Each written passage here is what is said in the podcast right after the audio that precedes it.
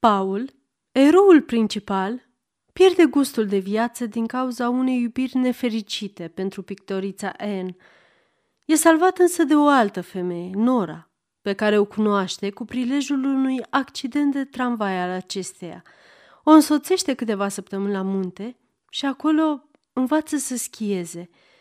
Va reuși Paul să o uite definitiv pe pictorița Anne? Oare o nouă poveste de dragoste se va înfiripa între Paul și Nora? Nu pot să spun tot. Află însă mai multe detalii și continuarea romanului intrând pe pagina www.cărțiaudio.eu, dă căutare după romanul Accidentul și află sfârșitul acestui roman psihologic și extrem de interesant. Audiție plăcută îți urez în continuare.